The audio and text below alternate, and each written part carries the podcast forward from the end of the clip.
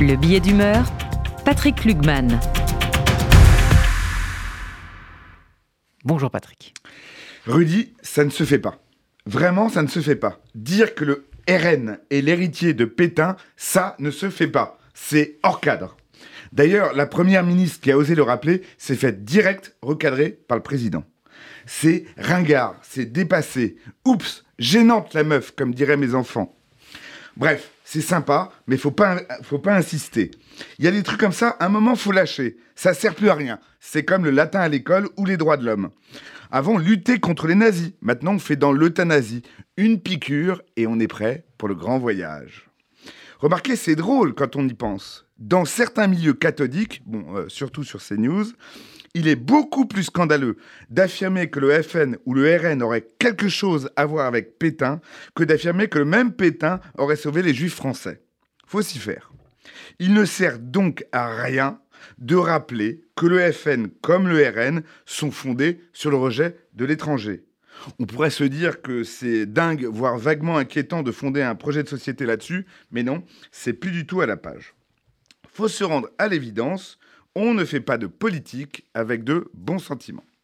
À présent, Rudy, il faut souligner la différence fondamentale entre FN et RN. Car une lettre, ça change tout, comme un atteste dans Tintin la différence entre Dupont T et Dupont D, la moustache en moins bien sûr. FN et RN, ça n'a rien à voir. D'ailleurs, la semaine dernière, je le faisais remarquer, le FN, alors faut suivre, hein, c'est le parti de Monsieur Le Pen fondé avec d'anciens nazis, tandis que le RN, c'est le parti de Madame Le Pen créé avec des néo-nazis. Vous avez suivi la, la subtilité? Bon. Alors, Rudy, vous allez me dire, je vous vois venir, vous allez me ressortir le fameux 27 janvier 2012, quand Marine, oui, Marine Le Pen était allée à un bal de nostalgique du, Troisième Reich à Vienne. Puis, euh, le 27 janvier, ça tombait à pic, c'est le jour anniversaire de la libération des camps. Remarquez, on a tous une manière un peu personnelle de commémorer ce sujet. Elle, c'était ambiance, bruit de bottes et réalité immersive. Oh, oui, je vous entends. Vous allez me dire, ça fait plus de dix ans. Bon, l'ennuyeux, c'est que quand, pour la première fois, des, néo-nazis défilent dans les rues de Paris, il y a deux semaines, hein, euh, eh ben on y trouve, tiens, Axel Lousteau et Axel Duguay, qui ont été les trésoriers du micro-parti Jeanne. Alors attention, hein, je ne parle pas du vieux FN, du vieux Jean-Marie Le Pen, non, je vous parle de Marine Le Pen. Et eux, voilà, ils défilent avec des croix gammées. Et puis, il y a l'inénarrable, l'inévitable Frédéric Chatillon, l'éminence grise.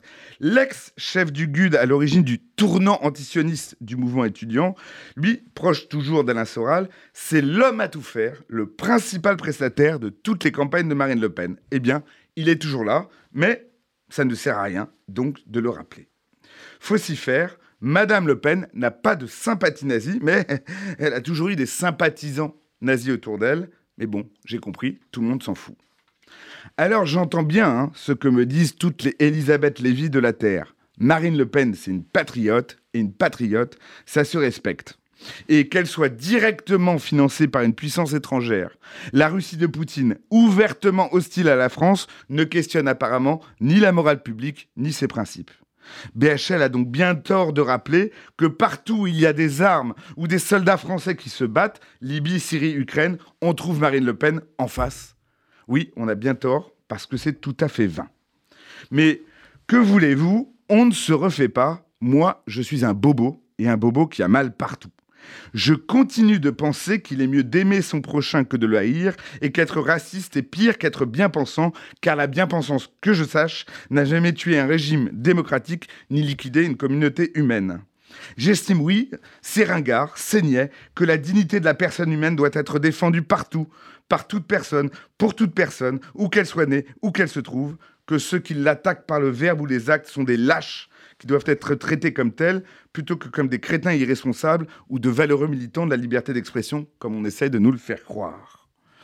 Je continue de croire qu'à l'époque où l'antiracisme n'était pas ringard, où le concept de front républicain voulait dire quelque chose, où les journalistes qui boycottaient le, le Pen n'étaient pas brocardés, le FN faisait moins de 15% et les Français érudits étaient plus heureux.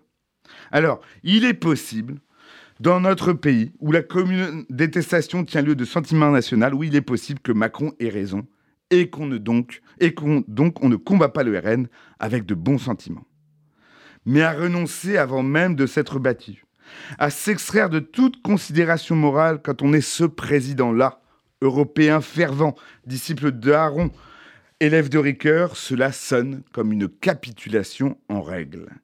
En réalité, la rhétorique macronienne est toujours perdante, faisant mine de s'écarter de tout sujet éthique pour combattre le RN, et en le traitant comme n'importe quel adversaire, il lui accorde le dernier maillon qui manquait à sa victoire idéologique, la normalisation, pour préparer sa victoire politique.